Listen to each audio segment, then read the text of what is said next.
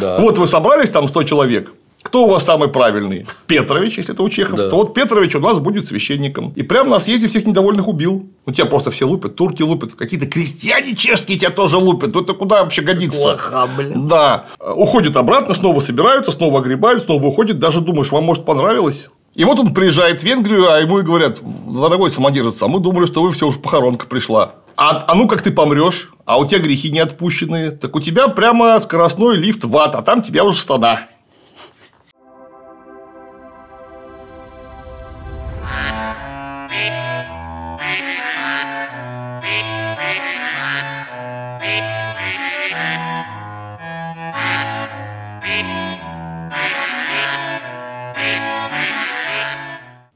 И я вас категорически приветствую, Клим Саныч. Добрый день, всем привет. Укуситы, Укуситы. укуситы. Подходим, наконец, уже к э, Они смотрят на нас укуситам. из тьмы веков, блин. Да. И пепел класса еще куда-то сейчас В учиться. разные места. Да. Хотя Долбит, бля. Долбит. Э, Класс-то в другом месте, но все равно стучится. Мы наконец добрались до восстания. И восстание, конечно, вот начнем именно с восстаний, а гусицкие именно уже военные действия, которые настоящие военные действия, они начнутся чуть позже, потому что сначала были именно, что просто вот восстание и очень неспокойная обстановка, которая продолжалась очень долго, ну, потому что средневековье – это же такая эпоха неспешная крайне, там никто никуда не спешил. Поэтому организовать войну сразу, наверное, никто и не собирался даже. Да. Более того, вот чем больше я это все читаю очередной раз, сую нос в источники, в литературу, у меня складывается устойчивое впечатление, что вообще воевать не собирался никто. Собирались воспользовавшись неким информационным прецедентом, а именно зверским убиением Яна Гуса и Иеронима Пражского в Констанце, э, решить вопрос. Ну, вы же плохо поступили, плохо поступили. Давайте нам в этой связи какие-нибудь бонусы. Ну, чтобы мы не стали против вас выступать. Да. И смотришь, да, ну нет, конечно, пошумели, кого-то примучили, это никаких сомнений. А потом э, часть людей, которые больше всех выступали, смотришь, уже, уже и за короля вовсе, а потом опять против. То есть у меня вот полное ощущение, что, как обычно, до гражданской войны довели дело неизбежно, поступательно, но совершенно без злого умысла. То есть плана организовать гражданскую войну, по-моему, ни у кого не было. Вот у меня опять же очень стойкое ощущение. Что не было такого, что сожгли э, Яна Гуса, как мы обычно в школе привыкли читать, что сожгли Яна Гуса, вот вам 15-16 год, Иероним Пражский там же погорел. И вот уже гусицкое движение, вот уже война там до 30-х годов. Вот, а потом смотришь, блин, между сожжением и началом войны там 5 лет, это вообще-то долго. За это время уже могли бы просто все разойтись По за, домам. за ненадобностью. Э, Но нет, они только собирались все это время, вообще-то. Да, но, как мы помним, это наша самая-самая первая беседа по поводу, или вторая, по поводу экономического положения в Чехии в составе Священной Римской империи и конкретно внутренних чешских дел. Вот оно было готово полыхнуть вообще в любую секунду. Тут можно было даже гусы и не сжигать. Просто это был это была выходка, короче говоря, которая была за пределами вообще человеческого понимания, это выходка. Что Чехов просто нечеловечески взбесил, и это вот было как э, спичку в бочку с порохом бросить. Вот оно примерно так и сработало, только как триггер, потому что чехи терпеть не могли немцев. Немецкие чехи, которые родились и выросли в Чехии, ощущали себя уже больше чехами, чем немцами, терпеть не могли немцев, которые приехали Э, самое главное, с Вацлавом, а потом и с Сигизмундом. При этом все вместе терпеть не могли церковь, которая достала вот хуже горькой редьки. Причем, заметьте, никто не думал вообще уходить в какие-то аметисты-атеисты. Но вот конкретно эта организация, она была уже вот тут вот у У, всех. у многих это ускользает, что это человеческая организация со всеми присущими людям недостатками. Да, ну там тут, вот тут нужно сказать, что присущие недостатки именно в это время в Чехии у церкви э, превратились в такой они стали такого размера, что даже если очень сильно не хотеть, ты их обязательно увидишь. Угу. Потому что рано или поздно, скорее всего, рано, если ты соберешься делать какие-то дела, тебе придется платить взятку очередному попу. Ведут они себя при этом так, что Наглые, как обезьяны, блин. В, в массе просто уже даже непонятно, а вы точно тут вообще какие-то священники, потому что вы ведете себя как разбойники. Ну или как какая-то охреневшая золотая молодежь, потому угу. что такие такие варианты вполне себе были. А, так как люди все были а, искренне и запредельно религиозные, может быть, за редчайшим исключением каких-то там первых примеров атеистов, ну, их в средние века было исчезающее количество. Люди религиозные относились к этому предельно серьезно, потому что им к этим священникам приходилось под исповедь ходить. А если он ну, натурально хуже сатаны сам, так угу. куда это моя исповедь интересно отправиться? Кстати, еще серьезный вопрос. А он вот с таким поведением не утратил ли право освещать э, причастие? Вот Евхаристию он может проводить? Его это Евхаристия настоящая или нет вообще? Угу. Ну, потому что вы понимаете, что это, это хуже бандита. Этот замечательный человек. Да. Э, он со всех вымогает взятки, ведет себя омерзительно, открыто сожительствует с какими-то проститутками, никого не боится. Так, э, может быть, уже он и утратил всякое право совершать Евхаристию. А вот если ты исповедовался и принял неправильное, неосвященное причастие, значит, тебе грехов не отпустили. По факту. О, как? Да. А, а ну как ты помрешь, а у тебя грехи не отпущены, так у тебя прямо скоростной лифт в ад, а там тебя уже стана. А все благодаря вот этому. Конечно, и поэтому э, все совершенно искренне нервничали из-за того, что у них жизнь проходит зря.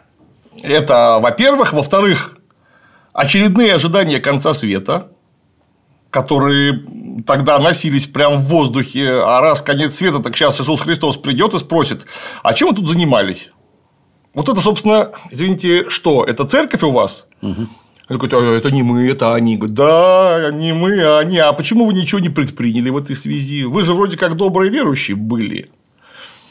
Почему вы продолжали ходить э, в церковь к этим негодяям? Почему вы не воспитываете своих попов? Почему вы не воспитываете своих попов? Кстати, э, вот тут есть пара мест интересных в Евангелии, где прям написано, где двое или трое соберутся во имя мое, там и храм. То есть вам церковь вообще как постройка не нужна. Да. Ступайте в горы, где не будет этих попов, чем, кстати, чехи массово и занимались в итоге, в рамках такого э, хелиастического движения, которое просто ожидало вот скорого конца света. Что мы не с вами вообще, нам уже просто все равно, убивайте нас, жгите нас, топите, пофигу, потому что сейчас э, речь идет о том, как мы вечность проведем. Угу. То есть все же были уверены, что у них жизнь вечная впереди. Да. Как мы будем гореть в аду вечно, или все-таки мы попадем куда собирались изначально в рай? Да. Вот. И Но поэтому... не с вами, с козлами. Блин. А с вами только с вами даже до ада не доедешь, блин. Да. Вас там в чистилище замучают. Вот, они же католики все верили, что есть такое чистилище. Э, а и Ян Гус, и Иероним Пражский, да и вообще все это движение, они же предлагали вполне конкретный выход из всего этого. И выход разумный, лежащий вообще-то прямо на поверхности – ну, что происходит, если у церкви есть собственность? Она начинает вот так себя вести. Значит, нужно что, чтобы у церкви просто не было собственности. И само все тут же вернется на нормальные рельсы, потому что если там нет собственности, туда не полезут всякие сволочи, которые в церковь лезут только с одной целью нажиться. Какие интересные представления у граждан. Не, ну в самом деле, если у церкви не будет собственности, значит, там не будет тех, кто собирается нажиться. Ну, накал скотства немножко ослабнет, наверное, но никуда не денется. Нет, ну э, этот выход материальный, а поэтому вполне понятен. Ну, смотрите, есть проблема, у проблемы есть конкретный корень. Устраняем корень, проблема, значит, ну, по крайней мере, как-то пойдет некоторым образом на спад. И вот этих прекрасных людей, и Гуса, и Иеронима, которые были приглашены под личные гарантии безопасности императора, угу. сожгли заживо. Угу, угу сообщив, что гарантии это были на дорогу. В дороге их, посмотрите, никто не тронул, а дальше ну, никаких гарантий никому никто не давал. Чего докопались? Да, да то есть, ну, это же просто обман, который был всем понятен. Скотство. Вот. И раз так, так значит, вы их не просто сожгли, а дали сигнал обществу, что вы исправлять ничего вообще не собираетесь. Вот вас все устраивает, а нас, вы представляете, больше не устраивает. Тут же мы вспоминаем фактор Пражского университета, как э, одного из э, мощнейших ведущих учебных учреждений своего времени, угу. где вам толковые профессора тут же все по философии разъяснят, почему это неправильно и что нужно делать. Главное в банке – это человечность. Модуль банк. Первый банк для предпринимателей. Потому что профессора, они тоже там проживали, и они все очень уважали Яна Гуса, который был их коллега, которого просто взяли и грохнули. Да, ну а влезть в университет было невозможно. Со своими идеями, что вы тут не должны э, заниматься политической какой-то пропагандой. Вот вы философию учите, учите. Ну так он, пожалуйста, он будет тебе философию учить на конкретных жизненных примерах. Как наш уважаемый Михаил Васильевич Попов, например. Да. Вот тебе, значит, логический силлогизм, его нужно чем-то проиллюстрировать. Вот, пожалуйста, мерзавец Сигизмунд, вот приличный гус, вот как с ним нелогично поступили. Твари. Да. При этом мы тут понимаем, что случилась еще одна проблема в Чехии, которая тоже, прямо скажем, сыграла на руку э, нарастающим беспорядкам. Двоевластие. Потому что есть император Сигизмунд, угу. который король Германии, император Священной Римской империи, а в Чехии король Вацлав, его братишка, которого выперли из Германии усилиями Сигизмунда, э, организовали несколько вторжений в Чехию, чтобы он не скучал, но при этом он остался королем Чехии. Напомню, что его в Чехии не очень-то прямо вот не очень любили. То есть, как не очень любили? Относились, скажем так, с э, большими вопросами. Потому что если, если его отца, Карла IV, прям безоговорочно признавали, то вот к Вацлаву IV уже, да, конечно, были вопросы. Потому что он вот опоздал родиться очень сильно. Он вынужден был из Чехии ехать в Германию и решать там почти 10 лет свои проблемы немецкие. За счет кого? За счет чехов. Потому что откуда он будет деньги получать на подкупы, всякие разные военные предприятия и прочее. Такое из Чехии он и будет их получать. Там денег много, благодаря усилиям его отца. И он решал эти вопросы. Дорешался он до того, что его фактически с э, королевского престола вот-вот должны были попереть. Но он, думая, что у него все в порядке в Германии, собрался ехать в Чехию, а там-то панство, которое подкупило его брателло Сигизмунд, и говорит – так я тут 10 лет никто не видел. Нафиг тут вообще нужен? Давай мы тебя просто переизберем. Вот ты тут давно уже утратил связь с производством. И за утрату связи с производством сейчас мы тебя по статье-то и уволим. Но э, благодаря да, Вацлава взяли в плен, натурально. Два раза его восста... были восстания, его брали в плен. Один раз его вытащил сам Сигизмунд угу. лично, брат. А почему? Потому что ему нужна была твердая помощь э, против его соперников в Германии, в первую очередь э, в фальцграфстве Рейнском. Он вытащил. И во второй раз взяли в плен, опять же, чехи. Ну, другая партия чехов, которая считала, что нет, так поступать с королем нельзя, опять его вытащили. Но понимаете, что у него трон был очень непрочный. С одной стороны. С другой стороны, вот Сигизмунд. У него-то трон вроде как, а, попрочнее, потому что он все-таки не просто так, а он император. Да но при этом он же не король Чехии. С Карлом IV и, кстати, с Вацлавом вот у них были большие плюсы, потому что он, они были одновременно король Германии и король Чехии. Угу. То есть у них были что? Два электоральных. Э, а, да. Э, Курфюрст Бранденбургский, король Германии, король Чехии. Понятно, что король, король Германии это выборная должность. Но за Богемию и за Бранденбург они голосовали в э, коллегии князей электоров. И у них сразу два голоса. То есть им подкупить нужно всего двух человек. Их всего семеро. Вот двумя голосами ты голосуешь сам, подкупаешь еще двоих, и против тебя в самом страшном случае остаются трое, и ты уже на коне. Но Вацлав-то утратил все кроме чешского престола. И уже мог голосовать только одним голосом, если вдруг что. А вот Сигизмунд, э, он обладал э, куда большими э, возможностями, но при этом он утратил чешский престол. Таким образом, у него тоже остался один голос. То есть, у него, не смотри, что это был упырь чудовищный просто. Его Карл Маркс Сигизмунда называл трус, фигляр, подлец, пьяница, развратник, лентяй. Я очень э, уважаю исторические студии Карла Маркса, но вот с этой его характеристикой я согласиться не могу по многим пунктам. Он был кто угодно, только не лентяй. Учитывая, сколько он организовал э, в веренных ему державах войн, переворотов, убийств, Не покладая рук. да, но его правление в Венгрии, он уже был еще король Венгрии заодно, его правление в Венгрии закончилось тем, что специально подпущенные им румыны, он как королем Венгрии стал, он был э, по династической линии, э, женился на наследнице венгерского престола. Так. Естественно, у нее была мама, то есть теща. Естественно, у зятя с тещей э, отношения сразу не заладились. И вот в Румынии начинается восстание, румыны нападают на венгров и убивают ту самую тещу. Что было очень сильно на руку Сигизмунду. Доказательств, что это он их подпустил, именно он их подпустил прямо вот к теще, нету. Но его жена что-то знала и до конца жизни ему не могла простить смерти матери. Ну, что сделал Сигизмунд, чтобы отбояриться? Он пошел войной на румын и разбил их. Немедленно, еще, это еще конец 14 века. То есть, посмотрите, он не успел сесть на престол, и уже такое великолепие у него. Да. Вот такое у него великолепие в королевстве. На лентяя не очень похоже. Трудолюбивый, как мураш. Фигляр может быть, но Может вот быть, ле- да. лентяй, лентяй не знаю. А кто такой фигляр по-русски? Клоун. А. Вот. Это кровавый клоун был вот натурально. Кровавый клоун. Разгромил он румын. Вроде как. Вроде, Нет, я в словарь залезу, с вашего позволения. Так так. да, вроде как все в порядке.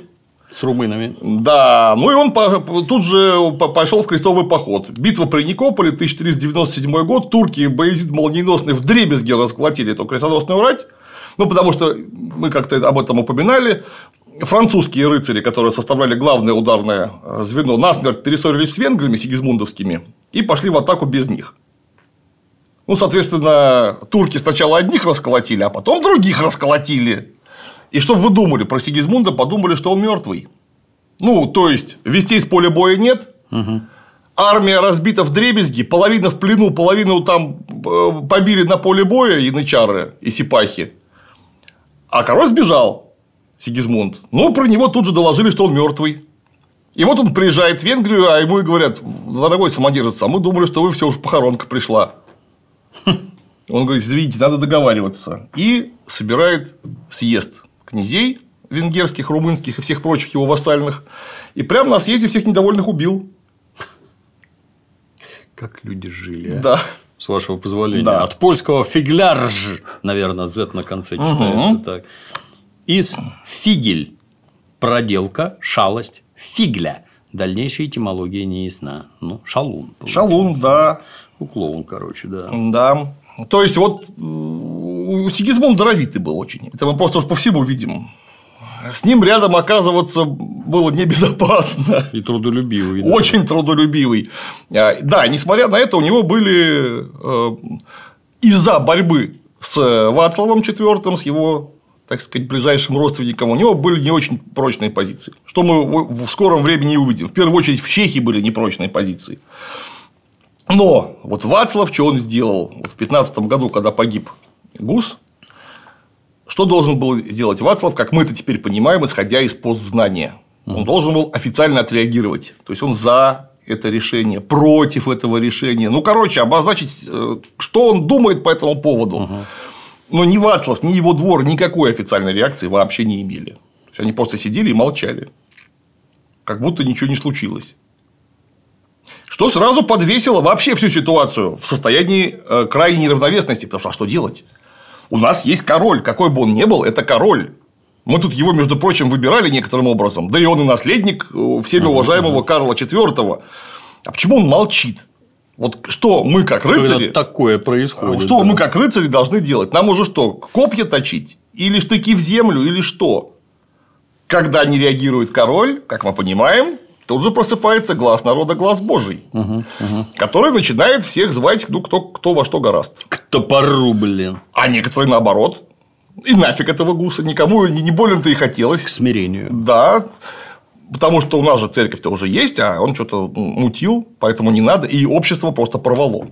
Причем его не просто порвало, знаешь, вот там правые, левые, правые, виноватые. Нет, его порвало в состоянии турбулентности, потому что никто ничего не понимал, переходили из лагеря в лагерь, что-то думали. Ну и вот смотрите, Вацлав только в конце 15 года он официально выступает против кого? Думаете, против брата Сигизмунда? Ни в коем случае. Он его просто боялся. Ему там нужно было дожить, ему недолго оставалось качестве короля э, Чехии. Он выступает против союза свежесозданного союза католических панов, которые собирались давить восставших крестьян. А крестьянские бунты полыхнули просто везде. А он говорит, не смейте, это, это, это мои подданные, никто их трогать не будет. Причем очень сомнительно, что Вацлав выступил таким образом, потому что как-то очень сильно любил Гуса и его учение. Конечно, он ему нравился Гус, по-человечески, судя по всему, иначе бы его жена не получила Гуса в качестве духовника. То есть, они же просто общались, были знакомы. Но он очень... Вот что он точно не любил, так это католическое панство Чехии. Потому что все эти олигархи, ну это же именно паны, это олигархи, очень богатые люди, они все вместе, когда собираются, они оказываются сильнее короля, что они уже доказывали, дважды взяв его в плен. Поэтому э, надо на кого-то опереться. А вот, например, восставшие крестьяне, которые просто держат в заложниках, в экономических, в первую очередь, свое панство, это очень хорошая точка опоры. Тем более, что на крестьян с большим умилением смотрят горожане. Например, пражские горожане. А Прага – это очень-очень богатый город. Ну, мы уже об этом упоминали. Это фактическая много лет столица Священной Римской империи, куда со всей империи бабки стекались. Как сейчас Москва, да, например. Да. Ну, вот там так получилось. В Москве вся сила. Так получилось, что у них Москва, если аналогию провести, на какой-то момент переехала в Новосибирск, например. И там 30 лет была столица. Забогатела, да. Да, там, ух, как все прямо, ух. Вот кто успел побывать в Златой Праге, то вы видели, какое там в самом деле великолепие. Это в, основ... в основном заслуга Карла IV и потом императора Рудольфа, который уже э, в 17 веке также там правил. И еще раз, так сказать, сделал там столицу. Угу. Повторно. Чешское панство это же были лютые люди совершенно которые за свои деньги и привилегии готовы были глотку порвать. Потому что они же поставили дело так, что фактически они короля, ну, считают, что назначают. Конечно, не совсем так, но если они его не признают, вот посмотрите, Вацлав, Сигизмунд, Сигизмунд, Вацлав, ну ладно, пускай будет Вацлав. Сидишь тут, пока мы тебе разрешаем. Так как с Вацлавом договориться было невозможно, они стали, естественно, искать союза с его братом Сигизмундом. Вполне естественно. А к кому же еще они пойдут? Да, а э, Почему они просто еще раз не прихлопнули э, Вацлава и снова его не взяли в плен? А, повторяюсь, из-за постоянных крестьянских восстаний. Они были в экономических заложниках. Вот ты соберешься платить наемникам, а у тебя денег нет. Ну, просто потому, что они как будто бы есть, но для этого нужно собрать урожай и продать урожай. Угу. Или, не знаю, отправить кого-нибудь э, в серебряные рудники, потом это серебро вывести начеканить монеты. А вот прямо сейчас денег нет, они все в деле. А дело встало из-за того, что всех стачка, ну, фактически. Всеобщая. Всеобщая стачка, да. А вот Сигизмунд, он что? Он одновременно король Германии и король Венгрии. То есть, у него два трона. Не смотри, что в Венгрии ровно после того, как он перерезал всех своих противников, началась гражданская война, которая длилась 30 лет почти. Ого. Вот, ну, потому что у убитых противников Сигизмунда вполне естественно были родственники. Их-то он всех не перебил. Надо же было как-то Мерлан делать, если уж убивать, так вообще всех, чтобы просто никого не осталось. Знал, что делал. Да. Всем было плевать на его гнусное поведение. Он самое главное, Сигизмунд может помочь. Что сделать? Так самое вот первейшее дело поставить быдло в стойло назад, чтобы они прекратили выступать и стали работать. Потом уже с Ватловым можно разобраться. Опять же, уже не раз получалось. Да. А, паны при этом, это тоже потрясающе, конечно. В 1415 году вот основная часть, не вся, не вся, но основная часть чешского панства заявила протест против сожжения блаженной памяти достопочтенного Яна Гуса. То есть, ни в коем случае такого делать нельзя. Виноват-то в этом Сигизмунд. И что? К концу года они в составе, просто в огромном составе 391 э, рыцарь и 61 пан переходят на сторону Сигизмунда, которого только что проклинали. Ну, потому что мы же понимаем, что вот смотрите, у них как это называется, у них э, задачи-то были не память гуса отстоять, а денежки. И сначала нужно было выступить за гуса, чтобы успокоить всех бунтующих. Не получилось. Нафиг гуса. Дружим с Сигизмундом. Но э, это, опять же, важно, не все так поступили. Мы просто видим, что даже э, верхи общества находились в состоянии турбулентности. Просто непонятно было, кому примыкать. И было понятно, что у вас просто под ногами горит земля. Потому что чего это самое чернь отчебучит, нет, как раз этим точно все понятно. Да, да, Сейчас будет бунт, ясно. бунт, бунт, еще раз бунт, и всех убивать придется, а потом это же как восполните? Это же твои налогоплательщики, твои работники. Вот вы всех перебьете. Ну хорошо, не всех. Треть перебьете. А кто работать будет? Работать, налоги платить, да. Да. При этом о, была целая когорта прогуситских панов. То есть, вот это э, богатый олигархат, ну, как правило, из самого нижнего звена. Не самые богатые, но вполне состоятельные. Они прямо взяли и прямо в 15 году, еще никакой войны нету, собрались на Рокош, то есть частную войну, и э, взяли штурмом Литомышльское э, епископство и захватили самого епископа Яна Желязного, который был одним из руководителей антигуситского ну, против, противодействия самому Гусу, пока он был еще жив. Он постоянно писал на него кляузы и пытался сделать так, чтобы от церкви отлучили. Но однако это запомнили его, э, захватили э, в плен. А Потовицкий монастырь захватили точно так же один из, центр анти... э, один из центров антигуситской реакции. Но вот его аббата не стали брать в плен, его просто запытали до смерти прямо там. Господи. Это-то нужно, опять же, отчетливейшим образом себе понимать, что гуситская сторона это были тоже не овечки нифига. То есть они были очень скоро на расправу, причем на расправу самую жестокую, что, в общем-то, и продемонстрировали еще до того, как э, поднялись настоящие гуситские силы. Кто возглавлял вот эту просигизмундовскую партию более-менее более-менее уверенно? Паны э, Рожем, э, из рода Рожембреки. Рожембрек, потом у них будет очень замечательный источник, один из важных источников по истории гуситского движения, мы о нем уже упоминали, э, книга казней пана из Рожемберка. То есть, где они всех поименно наказанных перечислили. Кто, за что, почему. Статья. Да, Срок. да, да. Кстати, тут же недавно вышел замечательный фильм «Medieval». В английском прокате его так локализовали. Называется он просто Ян Жишка. Ну, американцы не могут произнести слово Ян Жишка без хохота, поэтому его назвали просто Medieval. Какой Medieval? Да весь Medieval. Не, надо этих подробностей. Я вот не знаю, как назвали этих людей по фамилии в английском прокате, но на русских перевели незатейливо Розенберг. Вместо Рожем... Роженберг. Вот Розенберг, и все. Ну, у них нет Ж, поэтому в З превратилось. Вот трой... Роз- думаю, какой Розенберг? А где Кальтенбрюнер там, ну не знаю. И все остальные. И все остальные, да. Штирлиц тут где-то должен В быть. конце концов. Но нету ни Штирлица, ни Кальтенбрюнера. Я никак не могу, я просто думаю, какой Розенберг, почему я не знаю никакого Розен- Ро- Розенберга около Вацлава IV. Потом, а, так это же эти, господи, боже мой. Все понятно. Ну, с нашими переводчиками тяжело очень. Да. И э, против них, ну, натурально, против Розенберга велись на- партизанские военные действия. Совсем недавно книжку Да. читал, там попался персонаж по имени Аль Кваризми. Кваризми – это харизми. О, Кваризми! Замечательно. Я выбираю технологичный банк. Ну, вы уже знаете. Модуль банк. Первый банк для предпринимателей. А какие происходили э, действия это, собственно, простых людей? А простые люди не отставали от э, панства. И этих простых людей просто возглавляли обнищавшие рыцари. Потому что рыцари, как мы понимаем, большая часть летела в бездну нищеты.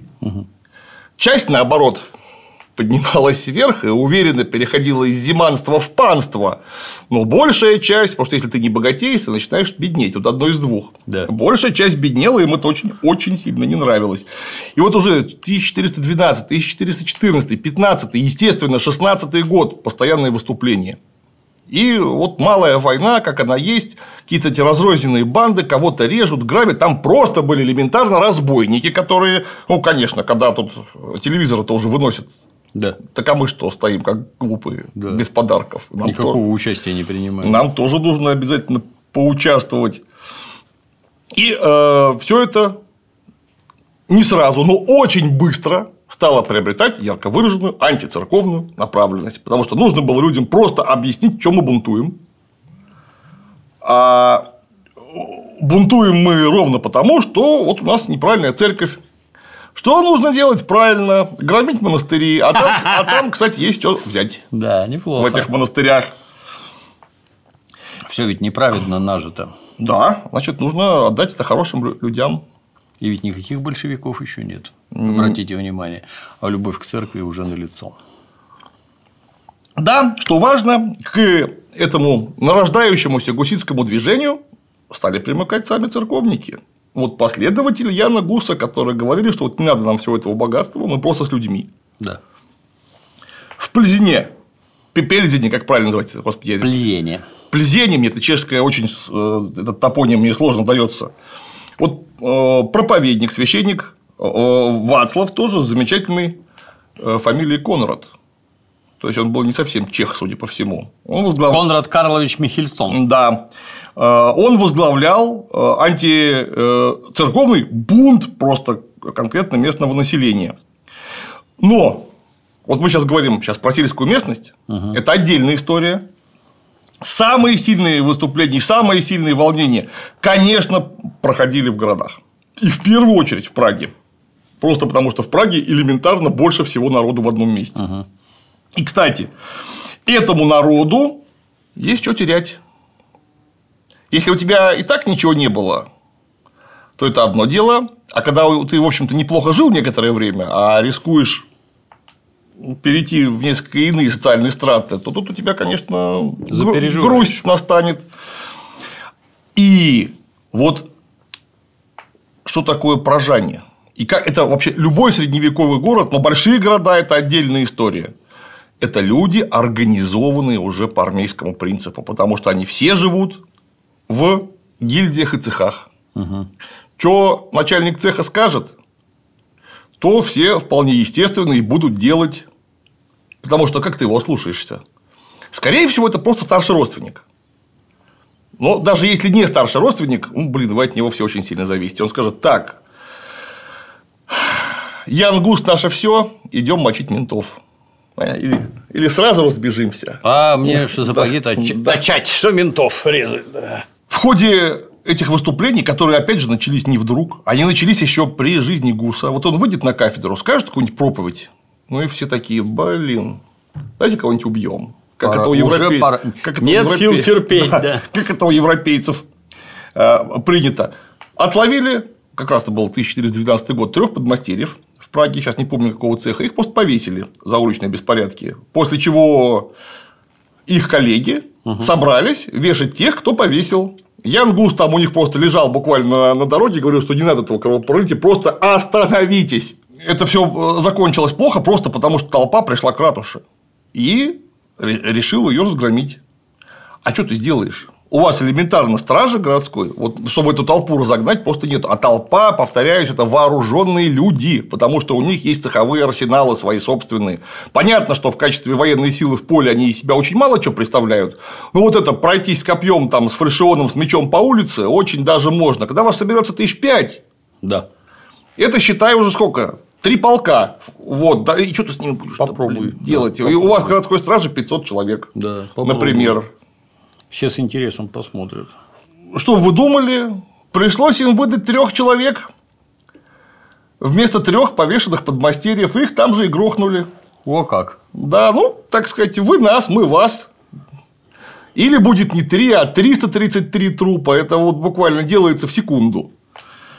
И вот, понятно, в ноябре 1415 года, уже после сожжения Гуса, э, волнение по всей Праге. То есть там уже, уже было понятно, что ничего хорошего не будет. Потому что мы помним, сколько я же озвучил даже конкретную цифру, сколько монастырей и церквей было непосредственно в Праге и в ближайших предместьях. Ну, счет на десятки. Угу. То есть там с храмами шаговой доступности был полный порядок и полное понимание, как это делается. Ну и что? У священников начали конфисковывать доходы, просто вот, вот все, что есть, забирать. Кто сопротивлялся, тех того подвергали физическому насилию э, и начали отнимать то, то, что называется бенефиции. То есть, вот у тебя есть церковная должность, да. в одностороннем порядке у тебя больше нет, тут же где у нас тут был сторонник ГУСа, священник, священник, ты нужен на приход, как иначе. О, ты! И туда ставят своего священника на это место. Угу. Уже все, ни с кем не советуются, ни с э, папскими легатами какими-то, ни с городским бургомистром, ни с королем, ни, ничего не надо, уже сами все решают. А зачем? Да, а вот королевский двор-то, кстати говоря, немного перепугался. И королевский двор начинает оказывать, что было очень большой ошибкой, э, защиту и поддержку официальной церкви. Хм. Так они же так иначе могут с папой римским поссориться. Угу, Это ничем угу. хорошим, как правило, не заканчивалось. Ни для кого, да. Да. И, во-первых, во-вторых, это ж явно совершенно какие-то революционные выступления. Церковь – это единственное, что может удержать их хоть в какой-то узде, как они думали. Они еще не понимали, что чем больше официальная чешская церковь после сожжения Гуса будет стараться в проповеди, то есть прекратите все делать, угу. это будет иметь ровно обратное действие. То есть, ах, если вы так говорите, значит, что нужно делать? Нечто да, ровно да. противоположное, потому что вы все лжецы. Угу. Вы нас один раз обманули, вам больше никто уже не поверит никогда. Правильно. Вот старое место, например, в Праге. Там богатые кварталы. Там концентрировались патрицианские рода, причем угу. в большом количестве немецкие, естественно. Не, не только немецкие, но в большом количестве. И вот там некоторое время было спокойно, потому что туда просто не пускали толпу. Это, опять же, в средневековом городе не так сложно сделать. Там улицы перегородили, и давайте вот, вот там буеньте, там. Мы вам не мешаем, и вы сюда не ходите. И вы просто туда не ходите. То есть вам интересно, занимайтесь.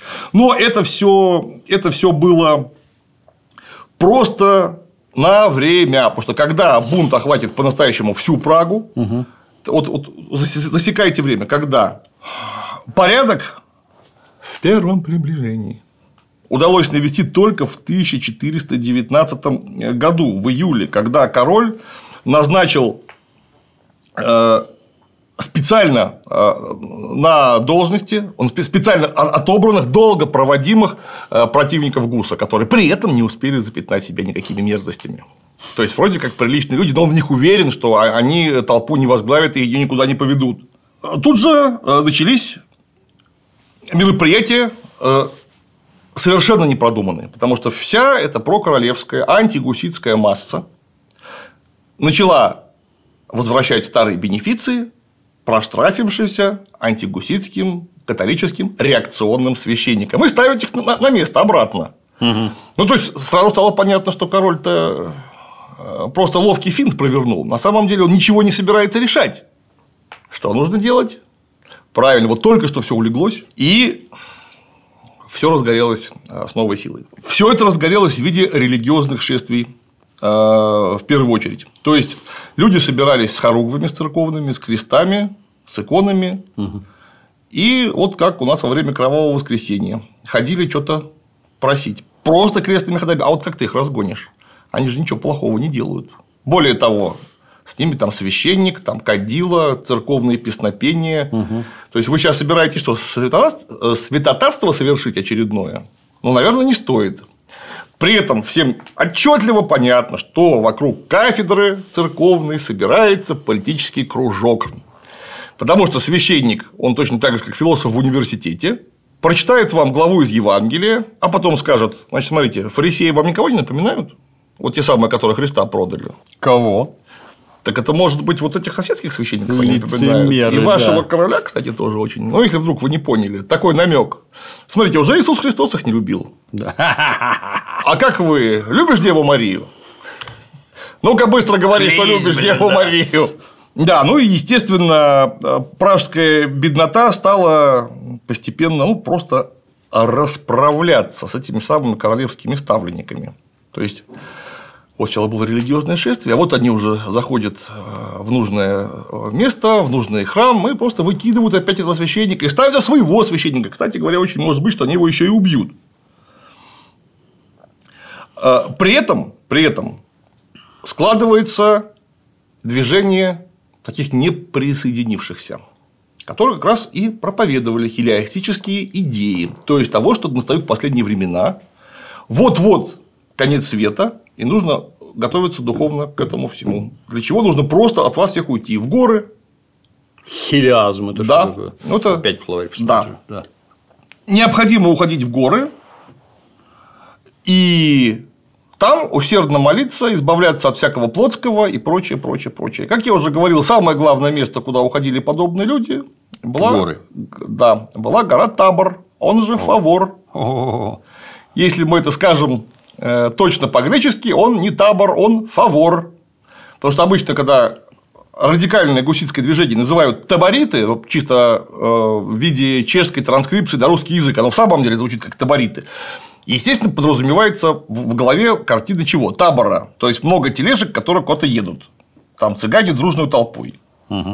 Нет, это не табор, это фавор, то есть священная гора вообще-то, фаворское сияние и так далее, и так далее. Одним из видных проповедников был Ян Желевский такой. Э, Ян Желевский, э, вот, вот видно, да, что э, революционную программу выдвинуть не мог никак, потому что он просто не понимал, что такое революционная программа, он такого слова, видимо, не знал вообще революция.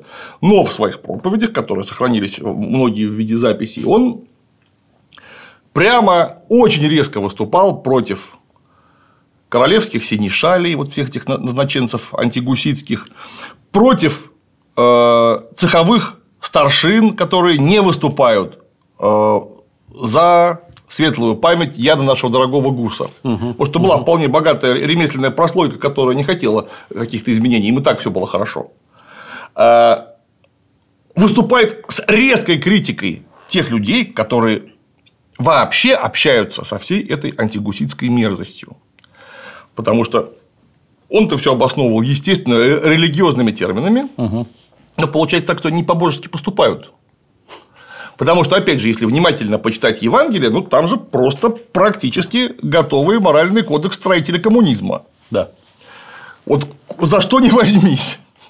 Там за- А не ваш этот мир чистогана. За редким-редким исключением, где можно найти некие намеки, что отдай кесарю кесарева, а Богу Бо- Божье, ну там же прямо и прямым текстом пишут, что самое главное, что легче верблюда отставить верблюда, легче канат продеть в игольное ушко, чем э, богатому попасть в Царствие Небесное. Значит, что нужно?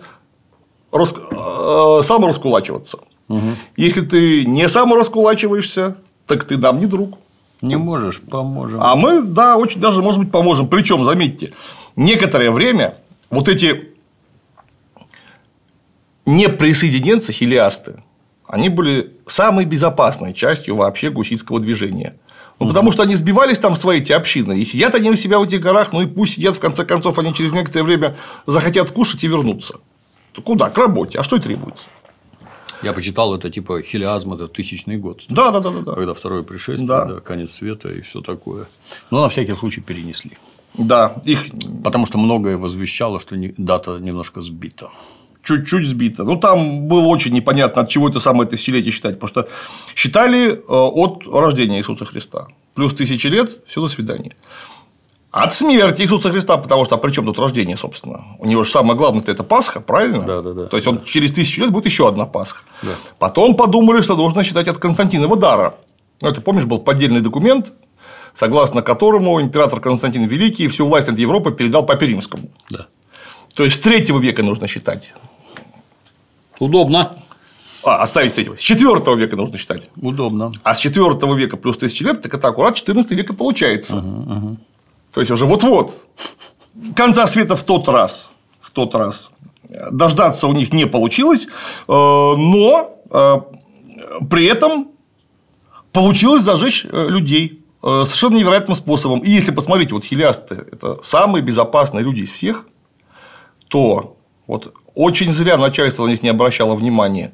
Потому что через некоторое время это будет самая отмороженная часть гуситов. Вообще самая отмороженная. Ну, просто потому, что это же религиозные фанатики, которые будут это непримиримые, не присоединившиеся. э, Вот, то есть, вот это была э, реально страшная мощь, вот эта вот эта беднота, бедные рыцари, которые были объединены религиозно-фанатической идеей. Потому что если все-таки часть была эти вот чашники, которым достаточно было причащаться э, от утраквет специас, то есть от двух начал тело и кровь. Из чаши причащаться, они эти таблаточки, которые вот это. Это просто очень удобный религиозный символ, потому что мы такие же, как вы. Само католическое священство причащается двумя началами. А мирянам дают облаточки только, то есть только тело. Без вина. Да, на всех не напасешься. Да. Вино дорогое. Да. Когорт-то, что, сейчас всем раздавать будешь когор, это куда годится. Нет. Символ удобный, что мы равны с вами. То есть, не смотри, что вы священники, а мы миряне. А д- э, утрак в специас э, всем положено причащаться. И они, в общем-то, были довольно умеренные. А вот табориты нет. Потому что вот это воспитанное годами общинной религиозной жизни движение, вот это возвращение к первоапостольским началам. То есть, собственности вообще никакой быть не может у вас, у церковников. В принципе, это все нужно отнять. Неплохо. Целиком. Священник выбирается сам. То есть, какой-то папа его назначает. А почему? Где это вообще написано, что папа римский должен кого-то назначать? Тем более, какой из них? Толково. Вот. Вы там еще, кстати говоря, со своим расколом до конца не разобрались. У вас где-то, я слышал, там третий папа римский шляется. Так этого слушать, этого или этого? Определитесь. Определитесь, так точно. И священником может быть только тот, кто сам э, знает свою общину, кто поведет людей. То есть это строго выбранная должность, как было у первых христиан. У них же духовной семинарии ни у кого не было. А значит, откуда ты возьмешь священник? Ты его назначишь. Да. Вот вы собрались там 100 человек. Кто у вас самый правильный? Петрович. Да. Петрович, ну или там Петрович, если это у чехов, Да. то вот Петрович у нас будет священником. Бери 30 рублей и вперед. Да. Вот мы тебе все будем скидываться на еду. То есть, ты должен же как- как-то свои профессиональные обязанности отправлять. А для этого тебе досуг нужен. Ну, соответственно, вот мы тебя будем кормить. А ты будешь э, нам грехи отпускать. Читать забавные книжки, красиво петь. Жить будешь скромно, как завещал Иисус Христос. Да, собственно, не скромно, а как все. Да. Это самое главное. Ты не должен выделяться. Потому что если ты священник, так ты слуга Божий. А слуга не может жить роскошно. Ты хочешь выделиться, куча. Куча, да. Вот не надо выделяться ни в коем случае. Это то, потом, вот это же мы узнаем проповедь кого? Лютера. Он же ровно о том говорил. Вот буквально слово в слово, только через сто лет. Ну, чуть там, примерно через сто лет. А, и ведь протестантские-то, в конце концов, священники к этому делу-то пришли, потому что это это ж до сих пор выборная должность, их никто не назначает, их назначает община. Прикольно. Вот. Там, конечно, со скромным житьем по-всякому складывается, но идея это была именно в том, что э, община, она только потому община, что там все равны. И ты можешь выделяться состоянием, только если ты много работаешь, то есть у тебя понятно, откуда деньги. А вот эта вся рента, это запрещено просто вообще на, насмерть запрещено. Это смертельный грех рента. Я уж молчу про ростовщический процент. Да, За это да, просто да. нужно сразу жечь на костре. Сразу. Согласен. И это и там еще микрокредитов не было. А так бы точно жгли. Как это не было? Были? Слушай, не было. Микрокредит там был поставлен на настолько широкую ногу, потому что, смотрите, крестьянство, гражданство беднеет со страшной силой. Им очень, может быть, прямо сейчас нечего сеять будет. А если будет нечего сеять, они просто умрут с голоду. Поэтому микрокредит э, натурой. То есть зерном. Да. И 50-100% обеспечения долга. То есть отдашь или половину, или вообще все и еще плюс столько же. Понятно, что такой кредит очень сложно отдать, причем он делается не, с той целью, чтобы ты его отдал. Да, да, Вообще. Он делается ровно с той целью, чтобы ты остался пожизненно должен и навсегда поступил ну, почти в рабство. Хорошо придумано. Да. Умели в Европах. А деваться-то некуда. Потому что, опять же, выбор-то очень простой. Ты или берешь микрокредит, или вы всей семьей идете по миру, причем, скорее всего, просто умрете. Где берется микрокредит? Давайте-ка подумаем. В первую очередь микрокредит берется у своего, у своего господина. То есть далеко ходить не надо. У кого есть зерно? Вот же. У сеньора есть зерно, вполне очевидно. Так ты у него окажешься крепостным после этого. Причем в самом таком прямом батраческом смысле. То есть ты все, у тебя нет больше ни земли, ничего, ты навсегда привязан, и дети твои тоже, пока долг не отдадут, они не отдадут. Потому что, внимание, что можно сделать? Так переписать эти самые книги. Ну, ты и ты должен, и внук твой должен, все. А Чехия, мы что помним, э, опять же, исходя из нашей первой беседы, очень далеко ушла по пути отмены крепостного права. То есть у них все больше и больше делалось свободных крестьян. Просто потому что они на какой-то момент оказались выгоднее, э, чем крепостные. Они просто лучше работают. Да. Лучше и больше работают. А вовсе не потому, что кто-то проникся какими-то идиотскими мыслями. Нет. Во-первых. Во-вторых, крестьяне просто тупо забогатели, и многие из них выкупались. То есть, вот и он свободен.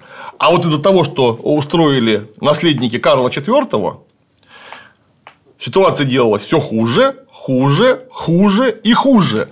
И требования таборитов об обнулении всех долгов, в принципе, почему-то даже чашников стало раздражать. Потому что среди них как раз было изрядное количество вполне состоятельных э, людей, которым, кстати, были многие должны. И если вы сейчас все долги спишете, ну что такое годится. Я пять лет раздавал. Да. Э, ну и все, конечно, закончилось в горячей, точнее, закончилось в холодной фазе и началось в горячей фазе 30 июля 1419 года, когда в Чехии, точнее конкретно в Праге поднимается настоящее восстание. Вот из-за сложившейся ситуации многолетних этих вот виляний короля и э, крайне нетвердого отношения к происходящему панства разогретая проповедями таких людей, как Ян Желевский, прожане просто поднимаются, врываются в ратушу и устраивают первую дефенестрацию. То есть выкидывание в окно. Выкидывание немцев из окна. Угу. Это, как сказать, национальный из... чешский спорт. Из Фенстера. Да, вот они из Фенстера, их это всех это повыкидывали. Как обычно, упали они аккуратно, никто не умер, поломали себе ноги, руки, и император Сигизмунд всем приделал на гербы э, решетку, имея в виду, что вас из окна выкинули. Неплохо. Да. Стеклопакет. Стеклопакет, точно. Открыл головой стеклопакет. Э, вот это очень важно. Почему? Потому что мы это уже обсуждали, рассужда... говоря о религиозных войнах про 17 век там тоже была, как мы помним, дефинистрация, с чего, собственно, началась 30-летняя война, по большому угу. счету. Выкидывали аккуратно ровно потому, что это не убийство и даже не казнь, это показательное выбрасывание из системы власти. То есть специально делать так, чтобы вы могли ну, их в ров скидывали по, этой, по наклонно, они там это в мягкое падали. В говно. В говно, да, точно. И таким образом что? Никого не убили? Ну, наглядно продемонстрировано, что вы здесь больше не власть вообще, а власть здесь будем мы осуществлять.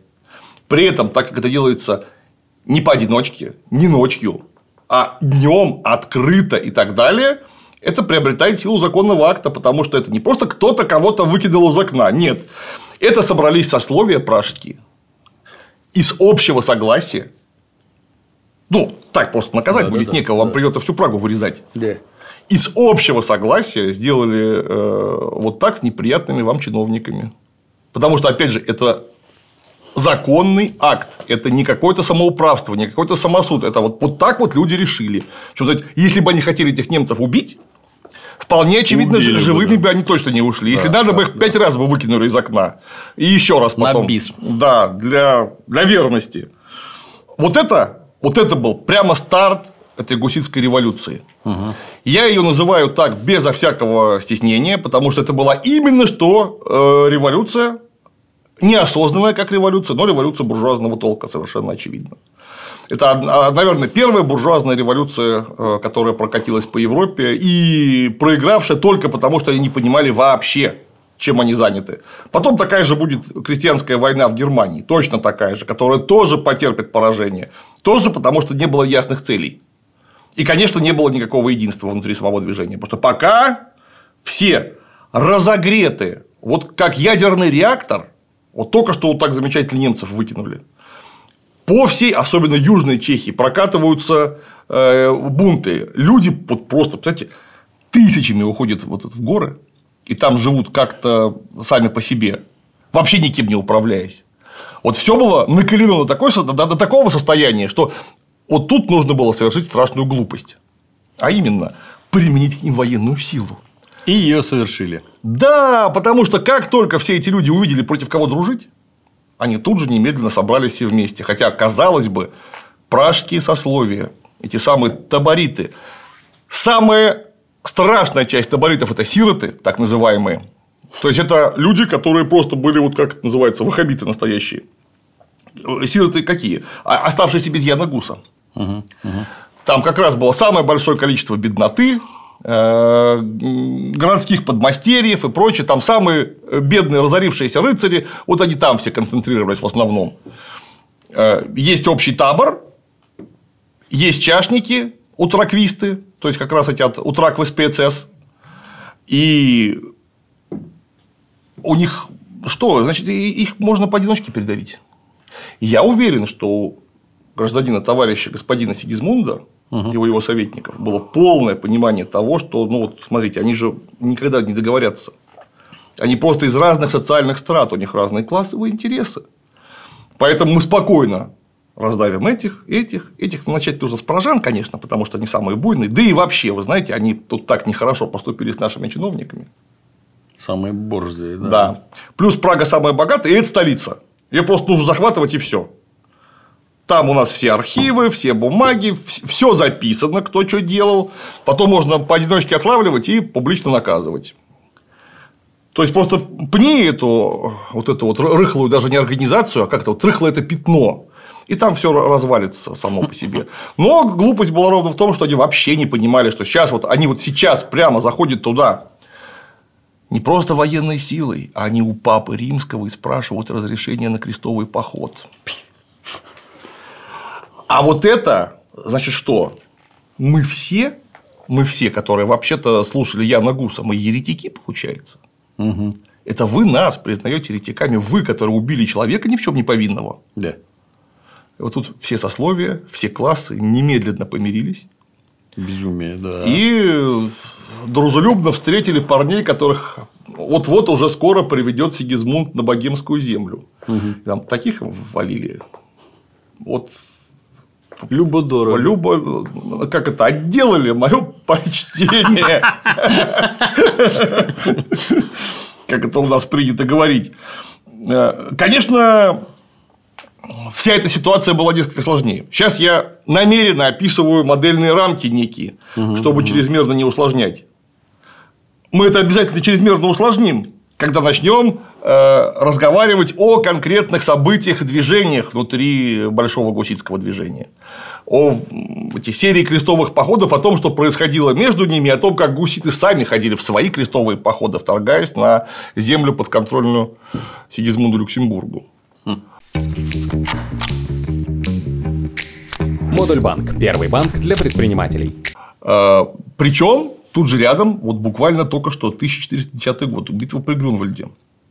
Поляки и, скажем так, пропольски настроенные силы разгромили Тевтонский орден. Орден Девы Марии, между прочим, что само по себе было ходом очень неочевидным, что поднять руку на рыцарей Девы Марии, так это вы, получается, на Деву Марию руку поднимаете. Ты на кого хвост поднял? То есть, это, по мнению тех религиозных людей, могло закончиться очень плохо. То есть, нужно было что-то делать. Потому что матка Боска Ченстаховская, польская, это же не просто так. Ченстахова это вообще для поляков через некоторое время, ну понятно, это уже во время потопа 17 века, это станет как наша Троица Сергиева Лавра, потому что это был единственный монастырь, который не сдался шведам. Угу. И они там высидели, дождались помощи, сняли блокаду с себя и понеслось освобождение от шведов. Именно из Ченстахова. Но это в 17 веке будет. А когда мы говорим про начало 15-го, ну так это же у поляков культ Девы Марии невероятной силы. Просто невероятной. У них эта Дева Мария, ну, не знаю, с чем вообще и сравнить-то можно. Это прям их прям настоящая заступница. Угу. И вот они идут войной на рыцарей самой Девы Марии. Нафига только они ей нужны? Лично для меня загадка. Ну вот, нафига не нафига, попробуйте людям объяснить. Они вот так себе думают. Богоизбранными себя считают? Да. Практически. Да, ну, то есть, казалось бы, смотрите, вот они же с тевтонцами-то разобрались, поляки. Да. А Сигизмунд, император, который воюет против гуситов, это ж немец. А Тевтонский орден это прямо на русский переводится как немецкий орден, он же германский орден, то есть Deutsch. Дойч. Он не, не он Теут, он же значит Деут, он же Deutsch, собственно, от этого этого слова и слова и происходит. Он должен э, кому помогать? Ну, тевтонцам, скорее всего. А значит, поляки будут помогать гуситам. Ну, это их просто естественный союзник Да, да. по всем понятиям, потому что Сигизмунд им враг. Сигизмунд, кстати, чуть не стал польским королем. Он заодно и польским королем тоже хотел стать.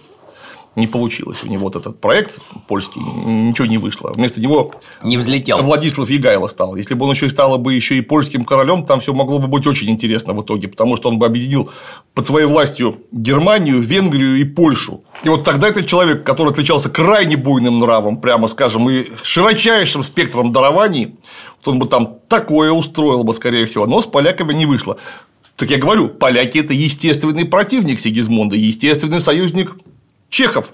Они Не могут оказывать им никакой помощи. Вообще. Потому что поляки, внимание, это упертые католики, верные слову римского папы. Король Владислав Егайло свежеперекрещенный язычник, у которого с анамнезом полный беспорядок. Все же недавно помнили, как он своего родственника Витовта, и Витовт его, правда, и там кидали через известные органы, друг друг друга а, обманывали, резали, душили родственников. Нон-стоп. Да. Это натурально вчерашний же язычник. У него не то чтобы птичьи права, но ему нужно демонстрировать крайнюю лояльность римскому престолу. И он ее демонстрировал, поэтому никакой прямой помощи вообще гуситам не оказывалось. Ни в коем случае. Хотя, повторюсь, это был нормальный, вполне э, реальный политический ход. А почему еще? А, а- а- а ведь, а ведь есть же, ну кто? Есть же еще старые пясты, которые в Силезии правят. Вроде бы это же тоже часть, которая непосредственно примыкает к зоне конфликта. Но они оказывают помощь, самое главное, кому? Немцам. Потому что они прямо выступают противниками гуситского движения. И там эта дефинистрация была воспринята как страшное, просто страшное оскорбление королевской власти. То есть терпеть такое нельзя. Не смотри, что в Силезии не король сидит, а герцог, ну князь, по-славянски говоря. Э, Надо выступать в обязательном порядке э, против гуситской заразы. И цвет рыцарства, в том числе польского рыцарства. Хотя официальное объявление войны не было, они выступают на стороне немцев. М. Вот опять же, э, один, наверное, из самых знаменитых, а может быть и прямо самый знаменитый польский рыцарь, зерцало европейского рыцарства Завиша Черный, он же Чарный, э, он прямо участвует в крестовом походе против гуситов. Хотя он воевал против тевтонцев на Грюнвальде, являясь секретарем Сигизмунда. Богато. Вон вертели, блин. Феодальная эпоха очень непростая. Там нужно понимать, кто во что верит, кто кому родственник, кто кого по-настоящему сильно обидел. И вот только вот это вот все сложив вместе, получится в первом приближении сообразить, из-за чего вообще разгорелся конфликт и как он, как, в каких конфигурациях он должен был бы разрешиться. И это все происходит на фоне чего? На фоне прямо сейчас идущей столетней войны, о которой мы недавно закончили говорить. это прямо синхронные события, которые, в общем-то, в смысле отвлечения военной силы друг на друга прямо влияли. Потому что часть людей, которые могли бы, например, из Франции пойти бить гуситов по крестоносному призыву, были отвлечены на то, чтобы бить англичан. Потому что вот прямо тут же скоро будет деблокада Орлеана, вот-вот уже 20-е годы 15 века и там решающие сражения Столетней войны, о которых мы уже, впрочем, говорили. И ровно наоборот, те, кто мог бы быть вовлечен в Столетнюю войну, были очень сильно отвлечены э, вот в этих восточно-германских землях, как- какими считалась э, Богемия по отношению к самой Священной Римской империи. Ну и, сама Священная Римская империя, конечно, как политический актор очень весомого размера, который мог бы прямо сказать свое очень веское слово прямо на полях Столетней войны. Вот за кого будет император, тот просто и выиграет. Потому что не смотри, что у французов очень сильная натренированная армия, у англичан там тоже все в полном порядке с этим делом. А римский император, он вроде как и ну, не самый он сильный государь, так положа уж руку на сердце. Но все равно вот эта вот не очень сильная армия, которая больше английской и французской при этом вместе взятых, вот она за кого выступит, тот естественно и победит. Может быть, не сразу, через некоторое время, но императору было вообще не до этого, потому что он был не просто занят в Чехии, а ему, ему самое главное Сигизмунду, во-первых, а, чешские доходы, чешское серебро ему нужно было. Потому что там отличные серебряные рудники, а до промышленной разработки по-настоящему богатых рудников в Саксонии еще время должно было пройти некоторое. То есть, вот это уже к 16-17 веку, там, когда научились закладывать глубокие шахты, там все пойдет через Саксонию гораздо лучше, чем через э, Богемию. А вот богемское серебро было нужно очень в тот момент. А чехи его, естественно, не очень-то давали. Зачем тебе? Э, Самим надо. И страшнейший репутационный урон, который нужно было как-то вообще восстанавливать. Потому что он один раз сунувшись в военные силы, он получил там по мозгам. Жестоко совершенно получил по мозгам. Значит, что нужно еще раз сунуться? А учитывая его печальный опыт под Никополем, ну, так его же просто воспринимать всерьез перестанут. Ты же не военачальник, ты дрянь. Ну, тебя просто все лупят, турки лупят, какие-то крестьяне чешские тебя тоже лупят. Ну, это куда вообще годится? Плохо, блин. Да. И поэтому там вот э, непрекращающиеся военные экспедиции, которые заходят в Богемию, огребают. Неименуемо совершенно огребают, потому что э, гуситы вообще военных поражений долгое время не терпели. По крайней мере, в серьезных столкновениях. Э, Уходят обратно, снова собираются, снова огребают, снова уходят. Даже думаешь, вам может понравилось? Может, Ходят, ты, да ходят, может, ты не охотник? Да. Да. Э, Привлекаются наемные силы вплоть до Италии туда. И, в общем, туда прям было вовлечено какое-то нечеловеческое количество ресурсов людских, материальных, прямо денежных. И закончилось все, ну, спойлер, спойлер, когда чашники по-настоящему перессорились с таборитами. И там была финальная битва при Липанах, о которой мы потом э, поговорим. Да. А так, чрезвычайно показательная история. Сейчас мы поговорили о зарождении конфликта в горячей фазе.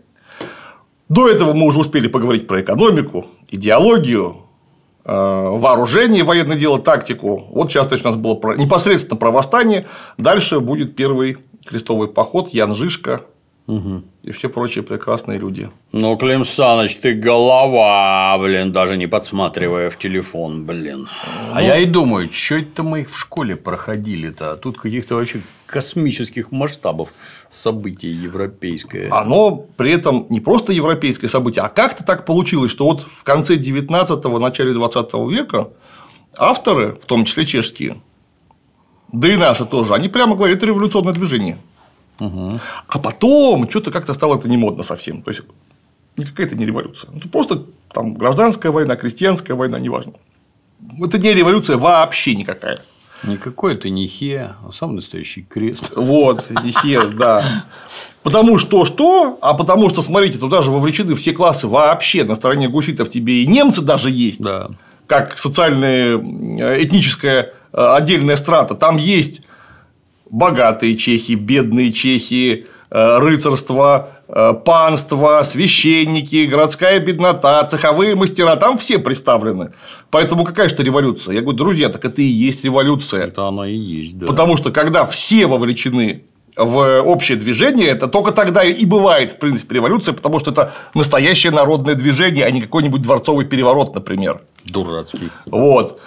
И э, чисто хронологически получается, что у чехов была первая буржуазная революция, потому что если мы заретушируем очень важные религиозные лозунги, которые тогда были в самом деле нечеловечески важны, мы тут должны отдавать себе полный отчет, Да. то мы увидим нормальную революционную программу, хотя и не одну, а несколько, но она же буржуазная. И это рождение фактически одной из первых буржуазных наций э, на территории Европы. Потому что чехи, да, они проиграли свое гуситское движение, но, что очень важно, Конечно, не в полном объеме, но многие свободы они себе выбили. Причем, когда тебе эти свободы кто-то дал, они крайне мало стоят. Да. А вот Почти когда ничего. вырвал, блин. Когда ты их просто вот вырвал с мясом, то ты и себя как-то ощущаешь совершенно по-другому. Это твое законное, ты это добыл. И окружающие на тебя смотрят совершенно иначе. Ну, потому что Богемия до 17 века – это самостоятельное государство в составе Священной Римской империи со своими сеймами, со своими правами, э, находящееся на очень особом положении, Да. не потеряв при этом значение курфюршества. То есть, князей электоров они поставляли. То есть, один голос за императора или германского короля должен был поступить именно из Чехии. Хотя, если бы ее, например, Сигизмунд затоптал, я очень сильно сомневаюсь, что они остались бы в электоральном поле. То есть, бы просто присоединили на общих основаниях, скажем, к Германии, и все. Это было бы просто ну, вассальная территория. И никаких больше тебе этих самых. И по факту чехи стояли очень крепко на территории э, как Священной Римской империи, так и территории Европы до 17 столетия. Когда по ним катком буквально проехалась 30-летняя война. После чего они перестали крепко стоять и не стояли крепко потом уже никогда Не вообще. издюжили, да. Да. Ну, так тоже бывает. чё. Да. Ну, там, конечно, 30-летняя война это уже совершенно дру- другие вовлеченные силы, э, другие движущиеся, движущие экономические основания уже во всей Европе. Это уже была настоящая буржуазная война в полном смысле слова. Если чехи на момент начала гуситского движения имели большое преимущество перед высокопрофессиональными феодальными армиями в силу их малочисленности, то тут-то в 30-летнюю войну на них наехала именно что полноценно вооруженная буржуазная уже машина, пускай еще и с феодальной верхушкой наверху. Но там уже порохо- пороховые империи, э, прошедшие вообще всю, все этапы военной революции, ну, чехов просто прихлопнули. Чему, конечно, очень сильно помогли идиотские действия самих чехов. Это в виде субъективного фактора. Ну, что делать? Так получилось, что они, ну, там таких глупостей наделали. Ну, это мы теперь понимаем, тогда это, конечно, было не так очевидно. Что, что- ну, вот начиналось все тогда в гуситскую эпоху, э, которая превратила Богемию, в первую очередь, в один из, наверное, а может быть даже и самый главный революционный очаг Европы, на который просто все смотрели. То есть, вот у гуситов все хорошо, и все крестьяне в Геру, ну, это вплоть до Испании, вплоть до Италии, смотрят на своих господ и говорят, «М, на них посмотрите, хотите, как в Чехии. И все вынуждены были э, не так сильно наседать на свое податное население, потому что пример был очень-очень нехороший. Заразительный. Очень нехороший. Все прямо внимательно присматривались и побаивались повторения чего-нибудь такого у себя. Нам тут, в конце концов, большую политику делать надо. Да. А вот сейчас это все поднимется, и мы вместо большой политики Огребем все дружно. огребем. Как минимум, мы просто будем очень сильно заняты. И в это время какие-нибудь наши заграничные партнеры по опасному бизнесу что-нибудь нас отожмут. Как это у них принято. Да, поэтому было страшно. Кстати говоря, русские люди там участвовали в гуситском движении. Вот прямо напрямую русские люди, например, князь Федор Острожский. Это был князь Гусит. Только сегодня мы с тобой вспоминали про подъемные мосты. Я немедленно вспомнил штурм Бастилии, где тоже наши участвовали. Которые забрались и отрубили подъемный мост. Он упал и убил двух человек. Удачно вышло. Чего там третесь? Вы что, не видите, что мост большой, блин? Да, Федор Острожский тоже очень, очень, очень интересный персонаж. Нужно будет как-нибудь, наверное, даже про него отдельно поговорить. Кто же видел князя Гусита, ты еще Да, орла такого. орла такого. Да, естественно, это предок того самого Константина Острожского, который во главе войск Речи Посполитой отлупил нас в 1514 году при Орше. А потом в Дребезге проиграл осаду Смоленска и ушел несолоно хлебавши к себе обратно на Волынь. Гад какой. а. Ну вот. Ну, а Острожские, князья Острожские, это же были кто? Защитники православия в Речи Посполитой. Они и Вишневецкие. Это были православные князья, которые не давали обижать местное православное население, что не мешало этим прекрасным людям быть в числе первейших олигархов, магнатов всей Речи Посполитой. То есть, они не давали обижать податное население Своё. православной веры, потому что они свою, свой кошелек защищали. Да, да. Доить их будем мы. Это наша корова. Причем доить будем так, как нам кажется правильным, а вы просто к нам, пожалуйста, не лезьте. А то плохо будет. Спасибо, Клим Саныч. Стараемся. Голова, голова. Ух. На сегодня все.